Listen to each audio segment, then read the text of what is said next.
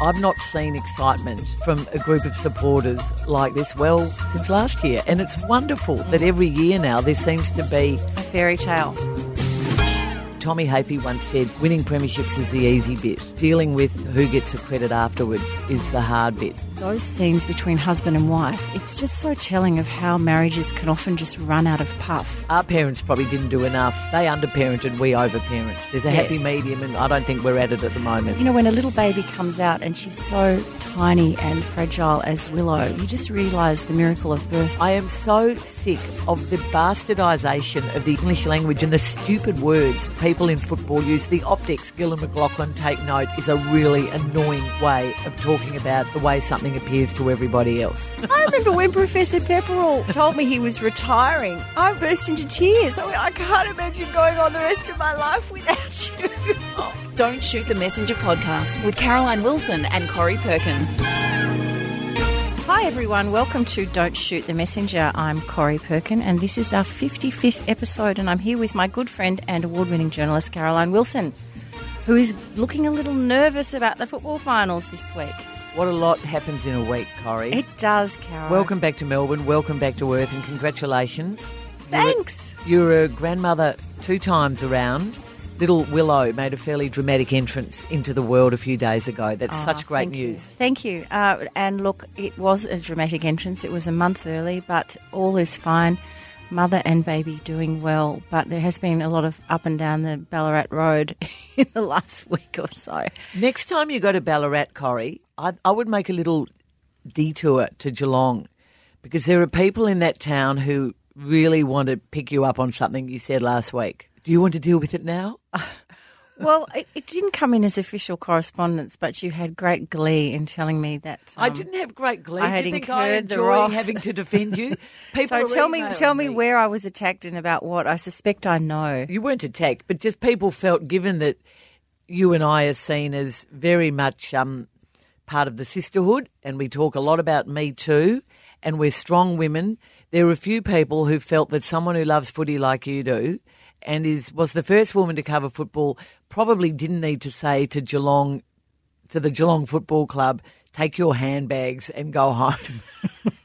go back to Geelong. I mean, really, it, Oh, look, okay. Well, have a look at yourself, Corrie. All right, how do I phrase this? I apologise if I've hurt people's feelings on that, and I, of all people, are the one, the first one in the footy crowd. If a if a bloke supporter yells out, "Oh, you Sheila," referring to a bad passage of player by one football, I'm the first one to turn around and give him a piece of my mind. The handbag But- cliche was it's very Well, Asian, well, this is but this is the whole thing, Caro. You see, I am a child of the seventies and eighties with my football um, culture. I suppose it, that's where it's firmly locked. And certainly, when I was editing the AFL record in the nineties, there were a lot of moments when Geelong did fall apart at the end. Dare I say, choked. Some of those late eighties, early nineties big games, and there were. I was not the one who who invented the high heels and handbag It strutting was, a off. lo- it was a long time ago. But I do think we need to have a bit of a sense of humour about this. I mean, Lou Richards, years and years ago, bless his heart, invented the Colliwobbles for Collingwood, which they're still trying to overcome years later. And all the fun that's poked Well, at they Mel- have Melbourne. two flags since then, but But every every September, we sort of talk about the Melbourne supporters have gone missing because they've taken their Range Rovers up to Buller to do we're some not nice saying that spring this skiing. year. I think you need to get into 2018. And then my friend and our friend Geoff Slattery reminded me that Kevin Sheedy, Sheeds once called North Melbourne the North Marshmallows. And he Slats also said that at one stage Fitzroy was known as the Gorillas, which I'm not sure why that was. There's yes, none of those analogies have anything to do with the fact that to to denigrate a football team, you pose you, Oh, you put a, a femi- you wrap them in femininity, which is All just right, not sorry, right. sorry, sisterhood, for um for just you know referring to old fashioned terms like that. And and dare I say, I actually we used to call the St Kilda team the Blondies in the 70s and 80s. Well, they were. I ran into your friend the other night, Who's my friend? Kevin. Oh, Kevin from Geelong. Kevin picked I've up on the handbag. Kevin from Geelong. Kevin picked up on the Oh, handbag I bet he as did. well. He said, Kevin, you are a pedant. we love you, but really, you've got to get a life. Carol, we've had lots of correspondence. First of all, I would like to say hello, hello to the four lovely ladies from, they call themselves the Braybrook Girls. They came all the way to the bookshop in Hawkesbury the other day to visit me. Kay, Faye, Jan, and Karen. G'day, girls. Thanks for visiting, and so lovely to see you in the shop. And we also have a message from Vince Moody. I'm only going to read out a part of it, Cara, because I am having a Marsha, Marsha, Marsha moment because Vince said, Love the podcast, and then had two paragraphs on, Oh, I love Caroline Wilson, love Cara, love her when she says this on her. He's only anyway, human, Corrie. Come on. I'm, I'm, I'm editing it down. Such an interesting podcast. I find myself agreeing weekly with you, beautiful, intelligent women on so many topics. I so enjoy Caro on so many platforms. Oh, that's me up on stage. How many platforms do you get? Is it platform shoes? Or anyway, Vince then went on to just say how much he loves you. So thanks for that. Um, and also, um, Linda Danvers said, so excited for your book club podcast, Caro and Corrie. Only problem is how am I going to find the time to read all the books? More on that later, Linda. And I think you have another Bunnies reference, Caro. I, well, the, we've got to thank God, our you friend, started something. We've got to f- thank our friend Mary Clark for that, for reminding me of Ugly Mary, what have you started? So Felicity Savage via Instagram with an update on Rebecca Gilling. She actually joined. Um, we love Felicity. She's one of our long-time listeners. Um, Rebecca Gilling, who was, of course, made her career on the Young Doctors. I reckon did As a very sexy nurse. She did the first skinny milk ad too. Remember when skinny milk came out? The first time low fat milk came out, she was everybody wants to be a little bit skinnier.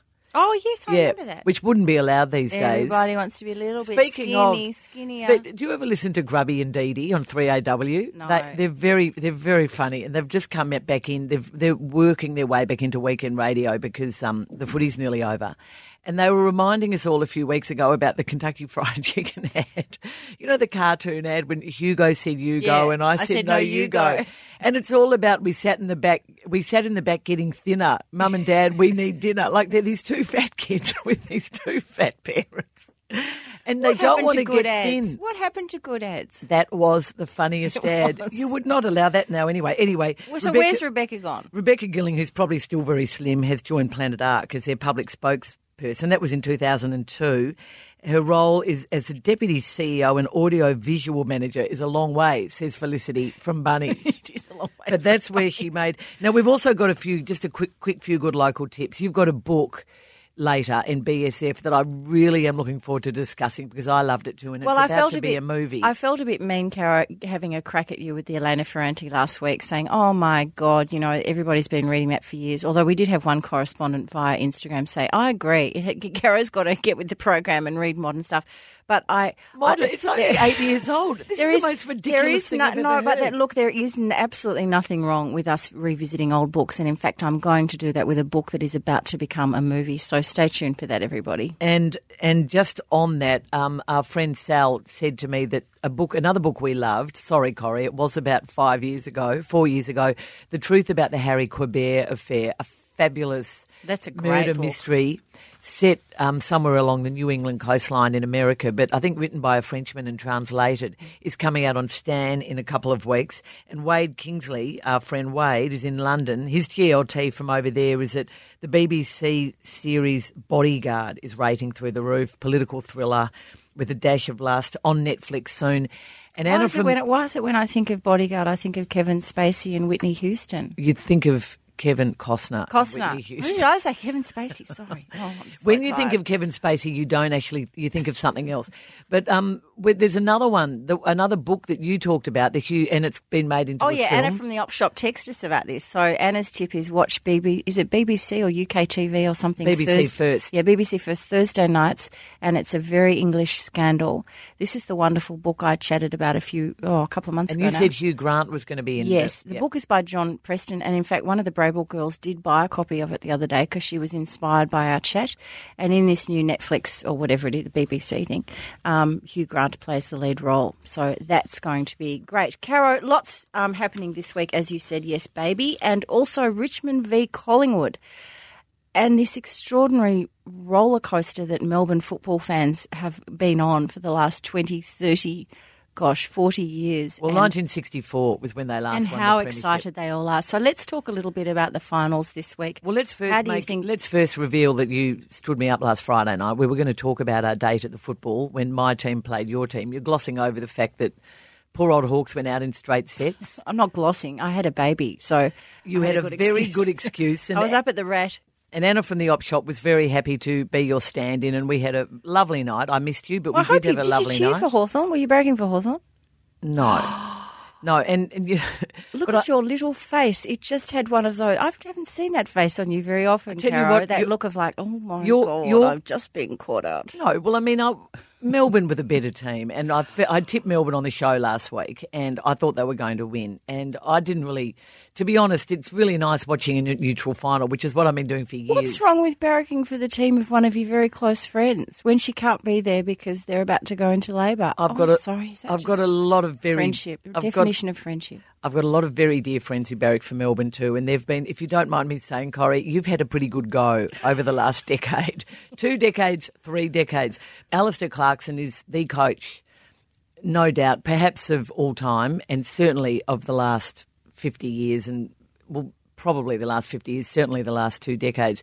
He doesn't like losing, though, and he had a crack at um, Tom Browne, the Channel 7 journo, for asking, he said, a pretty stupid question at So the sorry, start of- you're, s- finish that sentence. You're saying that if he's the He's the, the best most- coach. uh, the best coach in the last fifty years. You're saying, I think, I think so. wow, Well, I that's think huge. When there were 18 teams in the competition, and what he did with Hawthorn when he came in, and the what he was up against, and what and, he's and, managed achieve, to and let's face it, a club decimated. They had no money. and what he's done again in getting them back into the top four so quickly. You know, they missed the finals for one year. As Gillon McLachlan cracked in his pre-game speech, there are three-year-olds who can't remember Hawthorn playing in the finals. you know, but anyway, I thought it was quite funny. So anyway, um. The only thing I don't like about him is that he does bully journos sometimes in those televised press conferences, and he did it last week again. He had called the media sheep the week before. He doesn't like losing. At the AFMA Australian Football Media Awards the other night, I was sitting on the same table with him, and everyone on the table, very senior footy people, were laughing at you know Clarko dining out on you know what a stupid question it was, and I actually said, look, Alistair, it wasn't a stupid question. It was a good question. It was fair. The moment Gunston hit the post in the oh last my god, quarter I was can a feel I can feel a don't shoot the messenger moment coming on. And what did he say to you? Oh, he just sort of kept cracking gags, and everyone kept laughing with him. You know, he was holding the floor. I was just a minor, a minor blip on the lands- landscape. Anyway, um, I think Melbourne is the story of the finals. Melbourne are the Richmond of last year, obviously, and the Bulldogs of the year before. And my one issue, Corrie, which will be interesting, is how they cope with success because I reckon they'll beat West Coast. I know they're think so? underdogs, Wow. but even if they don't, they have had a, a massive, massive resurgence this year. To win two finals, it's just been unbelievable. Their midfield, their young midfield, the young players who stood up to their club, albeit took too long to do it and didn't go on a brutal pre-season camp, unlike Adelaide who did and is still picking up the pieces, which we talked about a few weeks ago. Um, but what's interesting is all the old faces like Don McLardy and even Jim Stynes statues got a run, and we've heard from Brad Green and Mark Neeld, the um, sacked and you know appallingly failed coach, um, gave an interview on open mic with our friend Mike Sheehan a few weeks ago. Paul Roos is you know hamming it up on Fox Footy. It's who takes the credit. And I was talking to Gerard Healy about this on radio, and he said Tommy Hafey once said, winning premierships is the easy bit. Dealing with who gets the credit afterwards is the hard bit. And I just hope Which we saw happen at, um, at Western, Bulldogs. Exactly. So, but having said all of that, and you know, I'm saying that because the CEO Peter Jackson, who came in, the AFL put in, the AFL took over the club five or six years ago, and they Peter Jackson was seconded out of semi-retirement. Put in as CEO, the board was kicked out. They were handed a, what the AFL do is they hand you a big check of several million dollars to cover your debts and all your repayments for people you've had to sack because you've signed them on stupid contracts. And you say sign this and goodbye, and then you put in a new board. And mm. Glenn Bartlett was brought over from WA, former West Coast footballer. He's been a, a very good firm hand on the board, just very steady, a lot of stability. Peter Jackson got Paul Roos, you know, then the succession plan, Simon Goodwin, made some very, very good recruiting decisions. They made some mistakes, as we all do, as all clubs do. But anyway, it is just, I've not seen excitement from a group of supporters like this, well, since last year. And it's wonderful that every year now there seems to be A fairy tale. Different good- well, around. it is good for footy, isn't it? And it's also good for the club coffers because they can then, regardless of what happens now, Melbourne's in such a strong position to go out over the summer, obtain new sponsorship. I imagine its um, membership is going through the roof. I would well, have thought. well, they got over ninety thousand people to two finals in a row at the MCG. I never thought I would see Melbourne do that. Or, admittedly, they were playing other big clubs, but um, I think your dad would have enjoyed watching them last week. Oh yes, I've been thinking about him a lot, and also my dear grandfather too, who who for a minute there had me barracking for Melbourne after my dad died because he said after me there's no one else, you know. So I thought I should try and take on the the red and the blue, but it just didn't fit as snugly as the Hawthorn Guernsey. But uh, I have been thinking a lot about all of those Hawthorn, uh, all of those Melbourne supporters. You know, when my dad used to go with your dad to the footy um, there was a whole batch of them, the, the Melbourne fraternity, and all those chaps are now in their late 70s and 80s. Oh, for them, it would be such a joy. It would be really great. What we want for business, Caro, can I just speak on behalf of Small Business of Victoria, is we want an all Victorian grand final because our figures go through the roof because nobody goes away on uh, to September school holidays. Well, if it's Melbourne, Richmond, or Collingwood, Melbourne, you will be getting your wish. And then the last thing I'll say is Collingwood could beat Richmond on Friday night, and their former CEO Gary Pert, who was removed last year, has been employed by Melbourne to be their CEO at the end of this season, and that's where it's going to be tricky managing the credit, etc. Because Mm. Peter Jackson is stepping away. Caro, what do you think is going to happen between Richmond and Collingwood? As we've noted, this they haven't met in finals since I think 1980. You said Since the 1980 grand Yeah, final. yeah, well, I'd, so- I'd like the result of the 1980 grand final, but I don't think that will happen. I think I think How's it'll be Dustin? close. I think he'll be fine. I think he's got a corky and he'll be fine. But um, you know, if this all players go into big finals now with injuries, they'll jab him, they'll do whatever. You know, I hate to sort of think about it, but he'll be fine. Obviously, as a Richmond beanie wearer, I'm very concerned. As an impartial football observer, if Richmond lose, it'll be a massive upset. Are you more concerned about Friday's match than you were about the grand final last year? Yes, Mm, I would be too. nothing to lose last year. Collingwood just look pretty amazing, don't they? They and, do. And they uh, do. They've, we- Nathan Buckley is another is another story of the year, no doubt. We're talking about uh, Melbourne people and who takes the credit and so on. I have been thinking a lot about Jim Stynes this week, and his daughter popped up uh, this week in regard. Matisse, yep. yes. What a what a charming, lovely girl she seems to be. Well, at the Brownlow every year now, they present the Jim Stynes Community Award, That's which they, they invented in his name after he died. And there's been some really worthy winners. And uh, one of the nominees, I think, is Ben Brown this year. There's some great nominees, and it's going to be fantastic, again, as it always is. Jim, great Melbourne footballer, amazing story. Got a statue outside the MCG. Probably didn't, came in as president and eradicated the debt, and probably didn't cover himself in glory in the way they sanctioned the whole tanking thing, which ended up seeing the club virtually decimated again, and you know really. I, I thought really badly hurt a lot of young football careers, but um, apart from that, yes, he is is a, gr- another one of the great Melbourne Well, he'll be one of the good luck fairies floating And around. just the quickly on that statue, I know we've got to move on, but the Nicky Winmar statue, which is a statue of the famous Wayne Ludbey photograph of Nicky Winmar um, lifting up his jumper the day he did at Victoria Park after being racially taunted all day by the Collingwood fans, it's still at the Foundry and they can't decide where to put it. And I think it's really bad that there's a statue sitting in a foundry and they're saying, do we put it at Moorabbin, Victoria Park, the MCG, at the new stadium over in Western in Perth where the final is? I would say the Saturday? MCG, wouldn't you? You're all Moorabbin because he was a St Kilda player. Or he's keen to have it over in Perth at the new stadium, of Oh, course, really? because he's a West Australian. But I hope they find a home for it. soon. Well, I hope they do before the end of the footy season. Hey, uh, Caro, just before, because I want to ask you how you've adapted to life, um, not as a full time football writer this year, but before that, Brownlow, you're going next Monday night, I'm sure. Have I you am. got the frock? no, no. Oh, shopping expedition. Here we go. Well, I've just had a couple of half-hearted attempts, and I, look, I might have to get something out of the wardrobe. I'm afraid, um, but I know it happens every second or black so. Tie's so back, tricky. You I go back to your wardrobe. I know. And Well, you're you know you're looking for a mother of not only have you just had a new baby as a grandmother, but you're about to have another wedding. So you're probably looking for a black tie. AKA, I'm getting very old. This suggests. No, Maybe we can go shopping together and look for frocks. Oh, I don't know when I'm going to You know, to that. look, that, I'll have to look in Ballarat. It's very, it's a very nice and very self-indulgent question. But the only thing I'll say is that it's only there is not a week go by where I don't think, oh, I'd love to write that story. Now, obviously, I'm still writing a column every week, so I do get to write.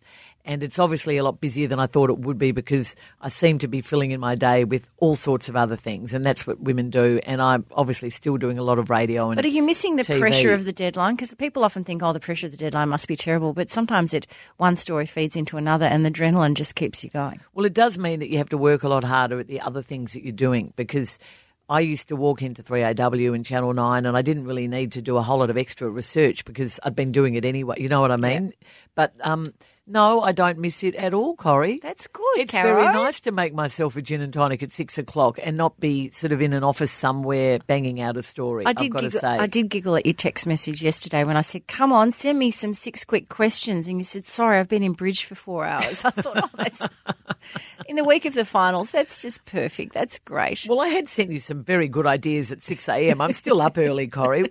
Now, um, what about you? Well- life, life as a grandmother. Well, grandmother by two. Well, it has been an interesting year. So you've had a year uh, without the deadly the, the deadline, and my deadline's been a little bit different in that I've wanted to get to Ballarat um, as often as I can because of Harriet, and now because of Willow, and sometimes you just can't. And um, there, I suppose, being a grandmother as opposed to being a mother or a parent, full time parent, you have a bit more time to smell the roses. So, for example, on Friday, as a distraction while Francesca was going through her biz, I took Harriet to the Royal Botanic Gardens at Ballarat, and we did literally smell the roses and collect camellias and things.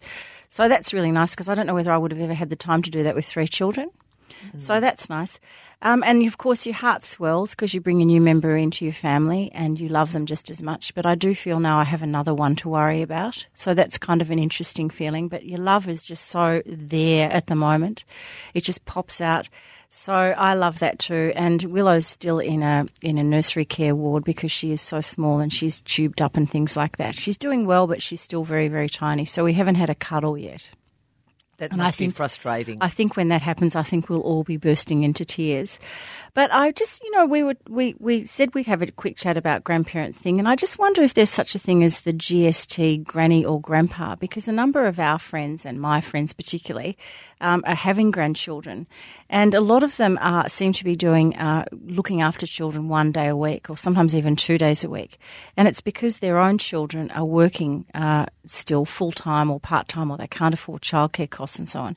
And it seems that the the 21st century grandparent is much more involved than I think my mother, I can ever remember my mother ever doing. She would say, Oh, look, I'll look after the kids for an hour between a hair appointment or something. Corrie, how many how many times did you see your parents at school, at school functions, at um, big school events? I mean, compared to Oh, the- so you think we're overworking it because we were over involved parents? we do so much. We did so much more as parents. I mean, I you know, in my view, our parents probably didn't do enough. They underparented, we overparent. There's a happy medium, and I don't think we're at it at the moment. No, I'm looking forward to the happy medium. I feel it's a bit. Everything's intensified at, these days, and that's It is, why but I think also- mental health is a, the mental health crisis is one one um, of the causes is the over egging of everything, the social media, the horrible shows on TV where people are so mean to each other, the reality TV shows, the um, things like muck up day. You know, muck up day at school now at, at kids' schools. It's like this massive event. Schoolies, you know, they all go overseas or to Byron Bay, and it's a, it has to be a massive week. I mean, we just went down to the local, you know, Mornington Peninsula or everything down to the lawn or something. Everything's right. exaggerated now. Mm, It is no, it's very true, and grandparenting does have the potential there.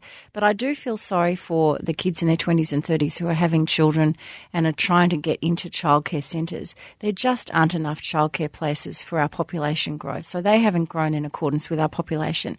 When you and I had our kids, we were we, we were pretty. I mean, I remember being on a couple of waiting lists, but within a couple of months we were in. The system seemed to work so much more effectively. It is an honour to be a grandparent, and it is a responsibility, and it is an absolute joy. And I'm just so. Um, But- but- I feel so blessed. I just feel, you know, when a little baby comes out and she's so tiny and fragile as Willow, you just realise the miracle of birth, but also how brilliant, you know, the whole structure is around it all. So, yep, it's been a great week. Well, I was very, very happy for you and very, very happy for Francesca and Charlie. But uh, I've got one more practical question about grandparenting parenting, because my mum and her friends used to have this conversation, and mum's sisters and everything, when we were all having kids.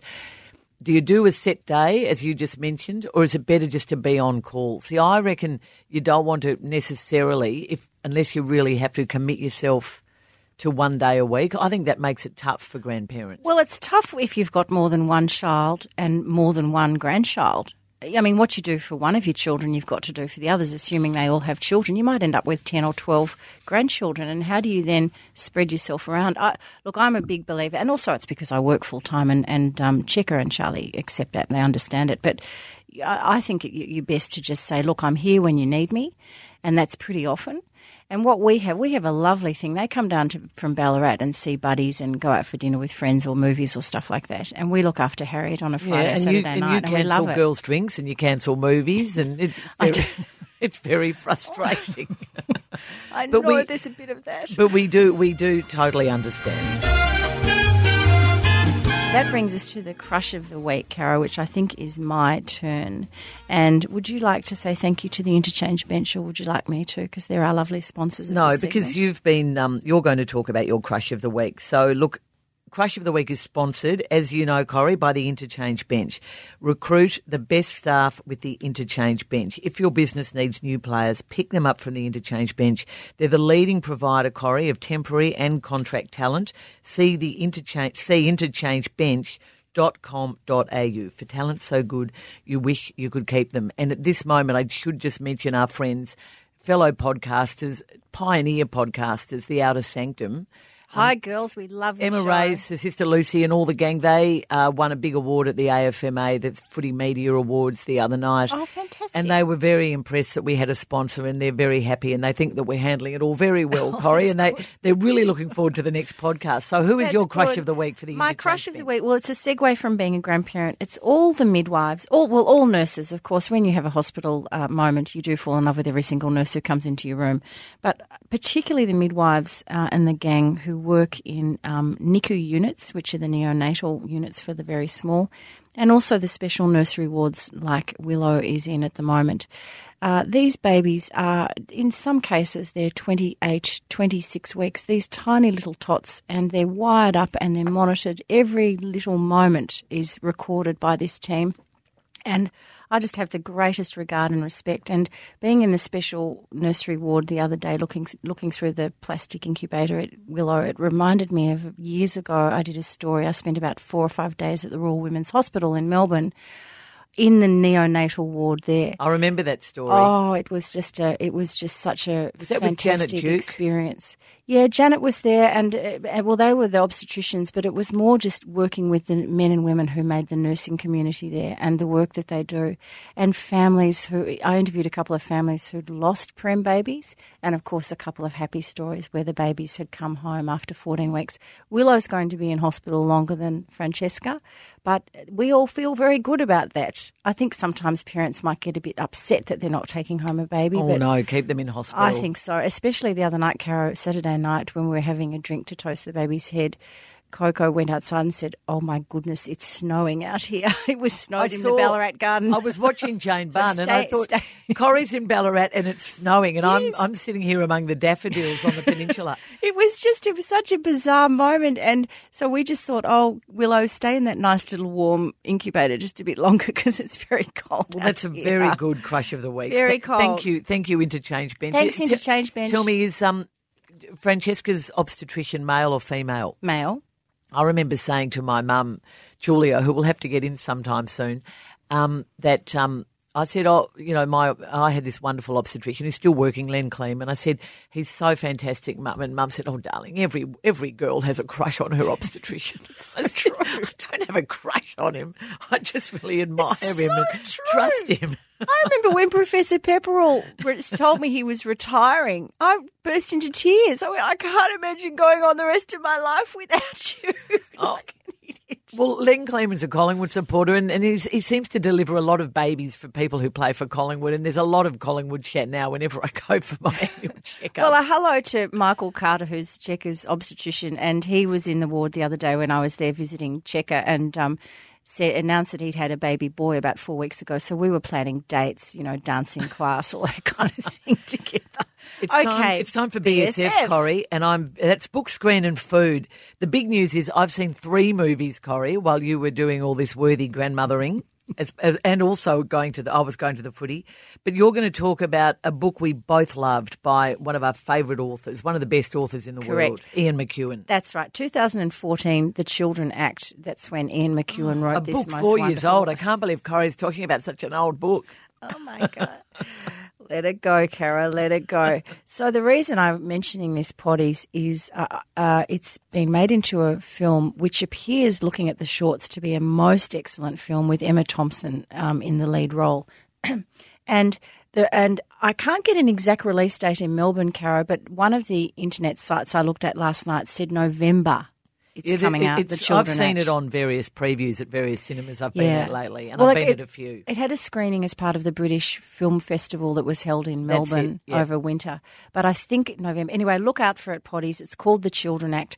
This is going to be an exceptionally fine film. You can just tell as soon as you see a short of a good film, you know it's going to be great. She's But one have- of my favourite actresses, and Stanley Tucci is just such a great husband. actor. Yep. So I've been urging people who come into the shop, please read the book before you see the film. This is one of I, I always say that, but this is one of those instances where this is true because, in my view, Caro, this is one of Ian McEwan's three. I would say his top three novels for me, with Atonement and On Chesil Beach. I think this is a really complete novel. It's not a long novel, but it's a dramatic one. And it's the story of Fiona Maye, who is a British High Court judge and she specialises in family law.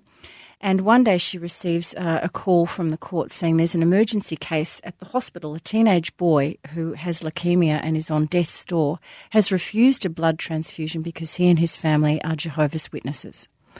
So uh, the hospital wants to give the child or the teenager a blood transfusion, and of course the family and the boy are saying no. So Fiona goes into the hospital to interview this boy who is not yet quite 18. He's due to turn 18 in a few months. And he, he and he's not in charge of his own destiny. And ultimately, Fiona decides to act um, on behalf of the hospital and and, and uh, issues instructions for a blood transfusion to take place. What then unfolds is in typical Ian McEwan unexpected style. Won't go into it too much, but um, the boy and Fiona do form some kind of relationship. Meanwhile, in the background, the husband Jack, who, as you said, was is going to be played by the wonderful Stanley Tucci, Has left her. is is talking about. Well, he says, "I want to have an affair."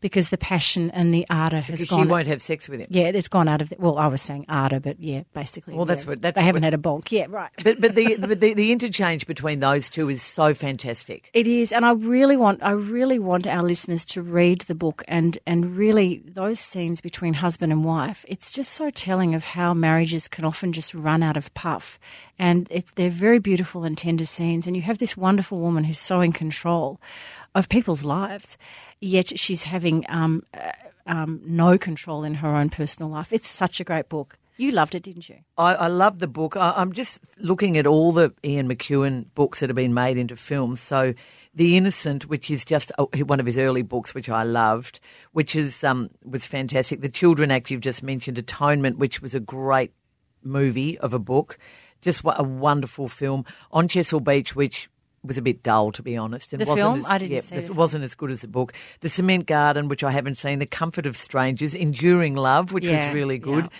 The Good Son, The Ploughman's Lunch, which was a film we all fell in love with in Mm. the early 80s. I remember seeing that. I reckon I saw that with you. Yeah, I saw that with you. Um, First Love, Last Rites. I mean, he, so many of his books have Well, been... there's a there isn't that interesting because there's a writer who's made uh, a fortune out of film rights and film royalties. So um, I I just I'm a huge fan of Ian McEwan. He's in his early seventies. He's still going strong.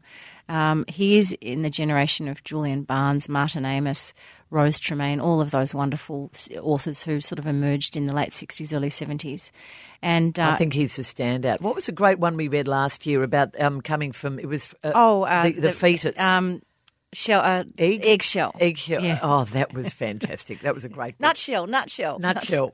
Sorry, eggshell. Now, okay, on to you. Are you going to talk about all three movies or of just screen, one? I'll just take you through the three. The first one I saw was on a very, very ra- actually it was rainy and cold where I was too, late Saturday afternoon before the footy Saturday night, and that was the perfect film to see during the finals. It's called The Merger. It's an Australian film Uh, written and directed by Damian Callinan. The um, he used to be on Before the Game, comedian. He did this as a one man show. Country town set in Wagga, and boy, is it set in Wagga about an Aussie rules football team that's dying. Um, they've got no money. The clubhouse is asbestos ridden, and the local sort of town. The, the most hated man in town, who was an AFL footy hero, whose career was tragically cut short, who's gone back to the town to live in his father's house, but is hated by the town because um, he he his pro, his the protests he led saw the local timber mill shut down, so they call him Town Killer. And he's he's at home nursing his depression. Anyway, there's a cast of great characters. Then it is and actors that we know. Oh yeah, well John Howard, who was obviously in the club, which was it came out in 1980 amazing. during the final of the David Williamson play. Well, he's in it. He's the aging sort of patriarch of the footy club. Because Anyway, he played the glamorous player in the in the club. as we know, he's no longer glamorous, but he's a very good actor. So, um, the ref, uh, a group of refugees, a group of migrants, um, asylum seekers, are moved into the town. They set, they, they relocate them all into Wagga. So there's a lot of racism, and the Damian Cullen character, he also stars in it. The local, the former football player, Town Killer, is given agrees to coach the club and brings the migrant because they, they don't have any players, so they bring all the um, our new Australian friends into the team. It is brilliant. It's What a- heartwarming. what a lovely It's idea for a hysterical. It's a great idea. I mean, when I say it's brilliant, there, it, it's quirky. There are moments when it's a bit lame, but you end up. And the theme song of the local footy club is to the tune of "We're from Tigerland." So hey, what's, not to love? like? so that was good. Caro, I just on that, it reminds me of a film. I can't remember the title of it. You will. Coco and I saw it a few years ago, and it still remains one of our fondest, happy, like we walked out with smiles on our face with Yep. Mick Molloy, and it was set at the bowling club. Oh yes, And and uh, Ray, uh, no, what's Cracker? Jack. yeah, and, Cracker Jack. Yeah, and who's the who's the wonderful actor who died who played the Ray Barrett. No, no, um, But Bill is- Hunter. Sorry, Bill yes, thank you, Hunter. Miss Jane, for coming through Oh my earphones. he was a bit of a grog dog, wasn't he? But he Bill played, Hunter. but he played the president of the of the bowling club, who you know he and Mick Molloy decided to kind of resurrect the coffers, and Oh, look, it, it, it- we'll go and see this one because the dish is another one that comes to mind. the dish and, and obviously the the daddy of them all. Um, so in fact, someone came up to me the other day and said it's the vibe. It's the vibe. I mean, people still use lines from the castle to this day. Anyway, it's a good film. Go and see it. Great. Then the next day, I did a double feature, double header. Sunday, the first one I saw. you can was- tell folks that the footy season's coming to an end. I know. when she does three movies I was in one I, weekend. I was thinking of "Don't Shoot the Messenger," Corrie. Um, a simple plan got four stars in the Australian last weekend, and I like their film reviews. So I thought, well, go and see that. I saw it with one of my daughters, Rose. It stars Blake Lively, who is just gorgeous. Remember her from Gossip Girl, and Anna Kendrick. Who is a really, really good actress, and she's just sort of bobbed up in uh, the film. I absolutely loved her in was Pitch Perfect, one of the great musical films of recent years. I love Pitch Perfect. It's about this is just basically about a mummy blogger, mommy blogger in the states, and her, it, the film opens with her, with her cooking blog, and her best friend Blake Lively, so-called best friend, has gone missing.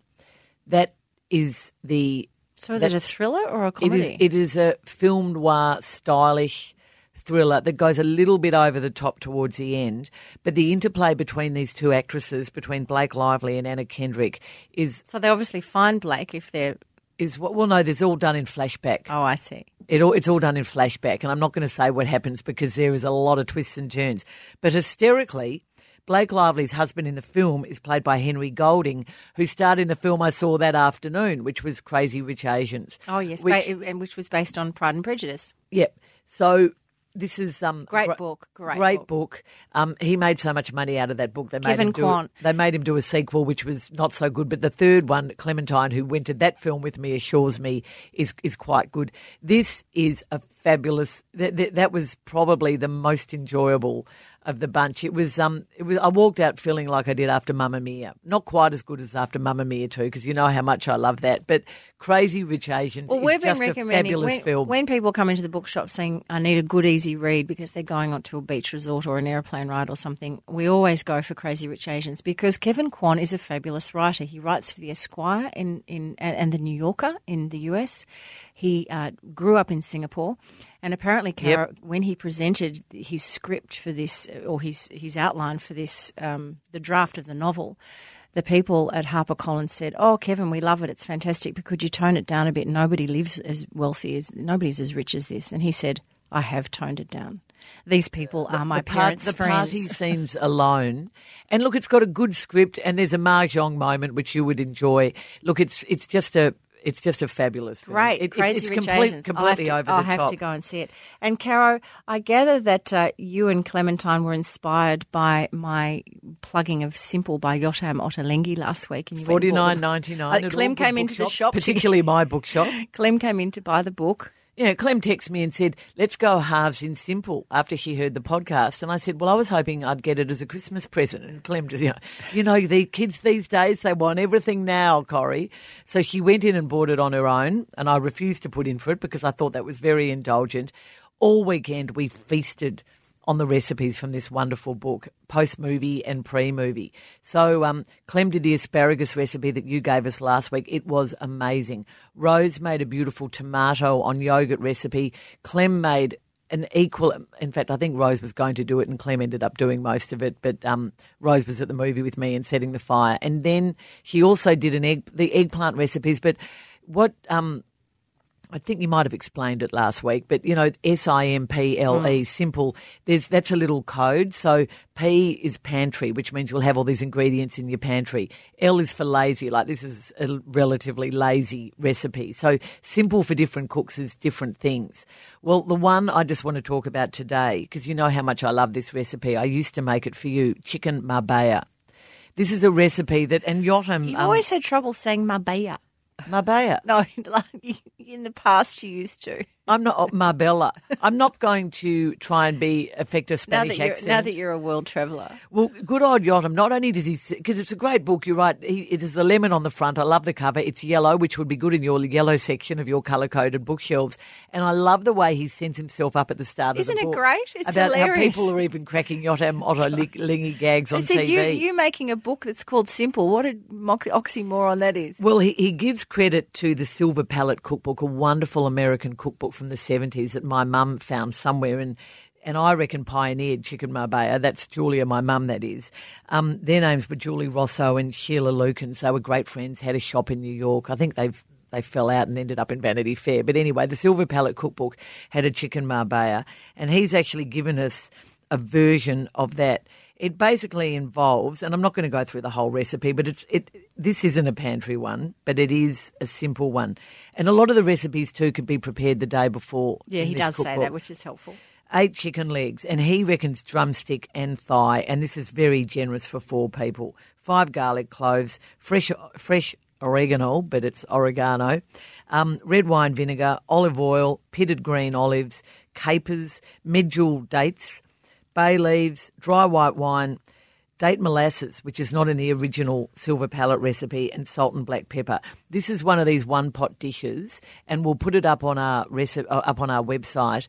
It is the most beautiful summer, winter, any time of the year dish. This cookbook is, I mean, you were absolutely right. It is an absolute winner. Well, we sold out last week, Caro, um, but that recipe we will have on the show notes, and we thank um, Ottolenghi for allowing us to put it up because it is promoting the book. But they sold out around Australia, and more are coming in, and it's just been a huge success story, which is fabulous. So that is simple by Yotam Ottolenghi, forty nine ninety nine, and the recipe is chicken Marbella. marbella. Now, okay, That's my castanet. I'm not. I'm not grumpy about you sending up my Spanish accent, but I am grump. My, my grumpy is to do with words this week. I have been wanting to talk to you about this for weeks. I am so Are sick. you on the activated almond no, bandwagon no, too? No, it, I'm not into not into your food terms. I'm not. I don't, I don't really care about ancient grains, but and it comes up in the industry I work in a lot, the AFL industry. Officials and executives and coaches, they've just brought these stupid new words into the English language. Learnings. We've had a lot of learnings from this game. No, you've learned. You've had lessons. They're not learnings. They're lessons. Um, tear up. No, no, you're crying. You don't tear up. You cry. The optics of this are not good. No, no, it's just a really bad look. I am so sick of the bastardisation of the English language and the stupid words people in football use. The optics, Gillon McLachlan, take note, is a really annoying way of talking about the way something appears to everybody else. So there Well, you go. I I, uh, I remember my first, very first meeting at the NGV with a lot of public service people around the table as well as myself, and somebody referred to the strategization of this project. and the journo in me was horrified. It's not a word. Ex footballers put a lot of isations and ations. They all need to read words. Don Watson's Weasel Words because once you've read that, you will never use a weasel word ever again.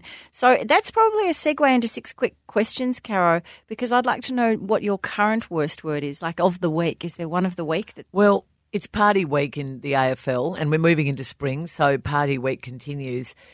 Corrie, you don't receive an invite to something; you receive an invitation. Correct. When did invite become a noun? Invite is a verb to invite someone. Thanks for the invite. No, thanks for the invitation. That is my word of the week. It drives me nuts, and it's now just become accepted. It's international. I've Well, seen it, on TV I think we have to blame the young for this because they, they it sounds cool and groovy, doesn't it? But for good goodness sake, No, it young people can speak properly too. Sounds- Come on, sounds get like with the program, English. young people. This question is slightly more heavy handed than that one, Corrie, but the American judge, Brett Kavanaugh, should his nomination Shocker. for the US Supreme Court be knocked back? Probably either. I mean, given that he's now been accused of sexually assaulting a girl when he was at high school Attempted rape, Carol. Let's call it 30 what years ago. I, I shouldn't make light of this. It is just extraordinary. Should his nomination be knocked back? Well, it should be knocked back, but probably the Repu- Republicans who dominate the House and Congress will not knock it back. Although maybe there are a couple of female Republicans there over the, overnight who have been making most interesting mutterings of disapproval. But I think what should happen is Brett stand down. Just Yep. say, look, thank you. You know, I, I don't want to bring this, you know, this extraordinary honour into disrepute, or nor the bench of the U.S. Supreme Court. So stand down. Yeah, That's I- what I'd be saying. I think that's a very good suggestion. Anyway, watch this space. That's a really interesting story. While on politics, Caro, I am most interested about women and the Liberal Party. What's the problem? Why are people, women, turning away from the whole pre-selection process? This has become a burning issue, Corrie, and the reason they're turning away is because they're not being nominated for good seats. You, you've got someone, a really impressive performer by like Katie Allen. Currently, she's been put into the seat of Prahran. I mean, that that's her green. This is Labor state politics. Strong, yeah, well, that's a mm. state political example. But there was a great article in the Age on Monday about you know this the House of Representatives, 150 Liberal candidates, and there's like five or six good women currently standing. The reason there aren't any good candidates is because they're not being they're not being encouraged. They're being turned away, and all the big the big jobs and all the best seats and the winnable seats are going to men, which is why the Liberal Party has to introduce quotas. It has become embarrassing. How can you say, in terms of the House of Representatives, that this party is truly representing this nation? They're not. No. There are no women there. That's and, right. and, you know, this has come hand in hand with the accusations of bullying, both in state politics in New South Wales and in federal politics. It is just appalling what is going on. And it's quite shameful, really, that we're, there, there are more. Um, my husband pointed out to me the other day that there are more Davids on the Liberal front bench in Victorian Parliament than there are than there are women. it's true. That's terrible. More Davids than women. Corrie, have you stopped buying strawberries? Yes.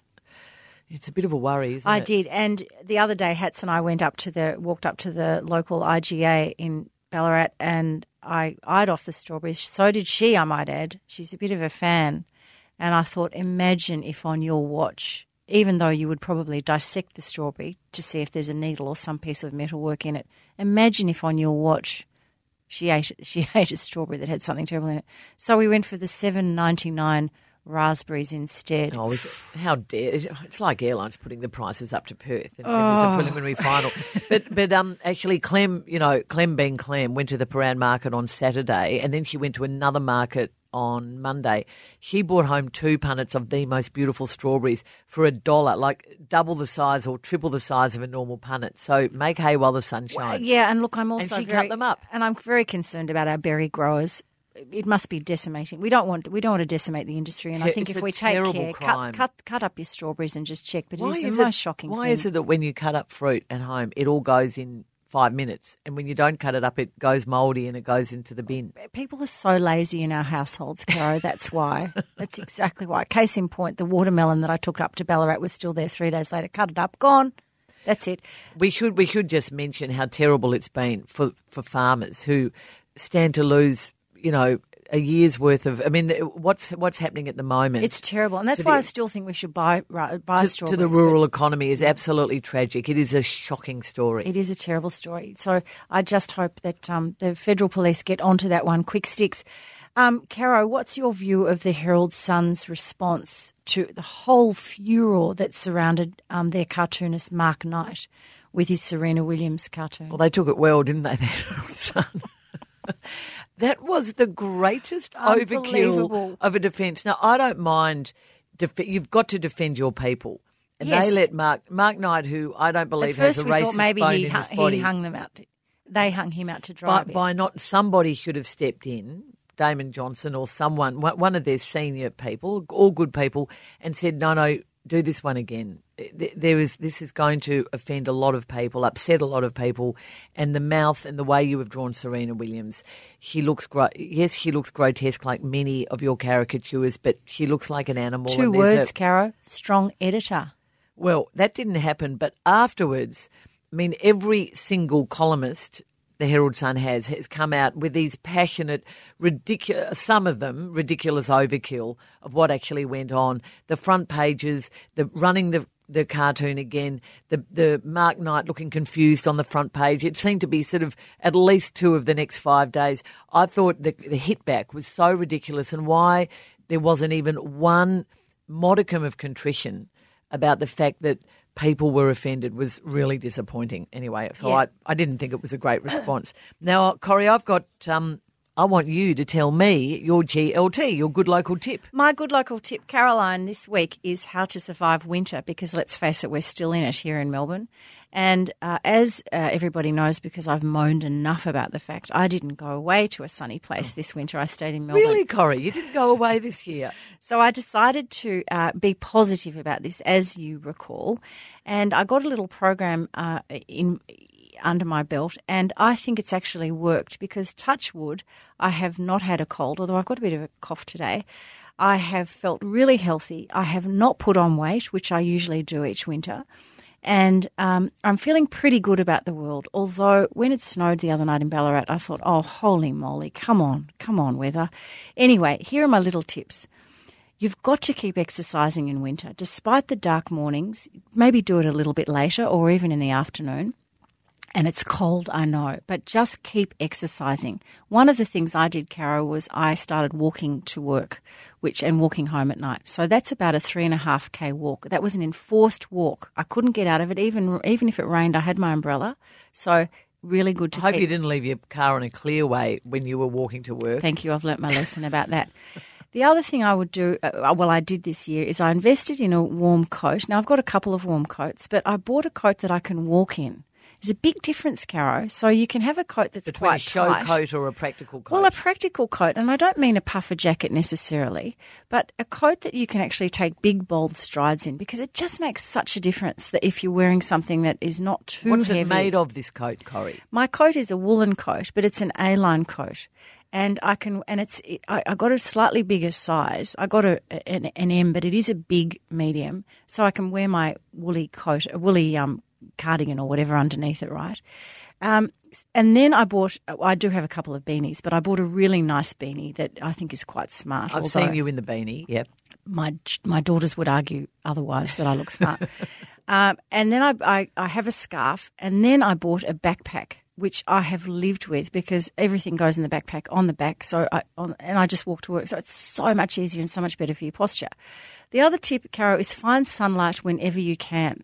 So, as you know, at our little beach house, we've got a brazier there, and I've got a couple of rugs. And what I have tried to do on a sunny, cold Sunday is to sit out there, you know, all warmed up with the sunlight, and lots of candles at home because it does make you feel better. And try not to eat heavy meals. I've really tried not to go the casserole route this winter and keep it light and breezy. And I've survived actually, although a bit partial still to the hot apple crumble. Um, and then I did try uh, a couple of times and very successful too to have a three or four day mini break. And I think, you know, it's it's good mental health if you can, even if you can't get away, just try and have a Thursday, Friday rostered day off and then have the four days, either go away or just stay at home, but just cocoon up. And there's nothing wrong with having a pajama day either. So that would be my tip for how to get through winter. And which is a bit irrelevant now we're coming into spring, I suppose. Oh well, there's another one rolling around. Really? Years go quickly these days. Oh, well, look, lots to chat about um, still, but we better close it off. And I have to wish you all the best for the footy. Are you going with the mob or are you doing official duties on Friday? Uh, doing uh, going to um, a lovely function on Friday night with my husband Brendan. The same function we went to with the preliminary final last year, which hopefully we'll see Good luck. the same result. But Yes. look, whatever happens, it's going to be a fabulous grand final. And thanks everybody for listening. I hope your footy team wins if you're still in the finals. And of course, we thank so much the gang at the Interchange Bench, bench for sponsoring Don't Shoot the Messenger. Really appreciate your support, guys.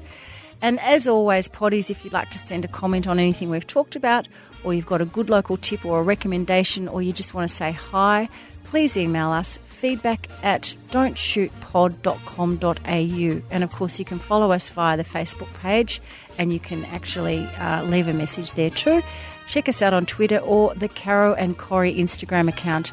And please tell a friend about, a, about the podcast because we're trying to grow our numbers, aren't we, Caro? It's all about numbers. We do. So just press that button, the sign up button, if you'd like to receive weekly updates. And you will love chicken mar- my chicken marbella recipe, Corrie. It's not a casserole, it's a baked one pot dish.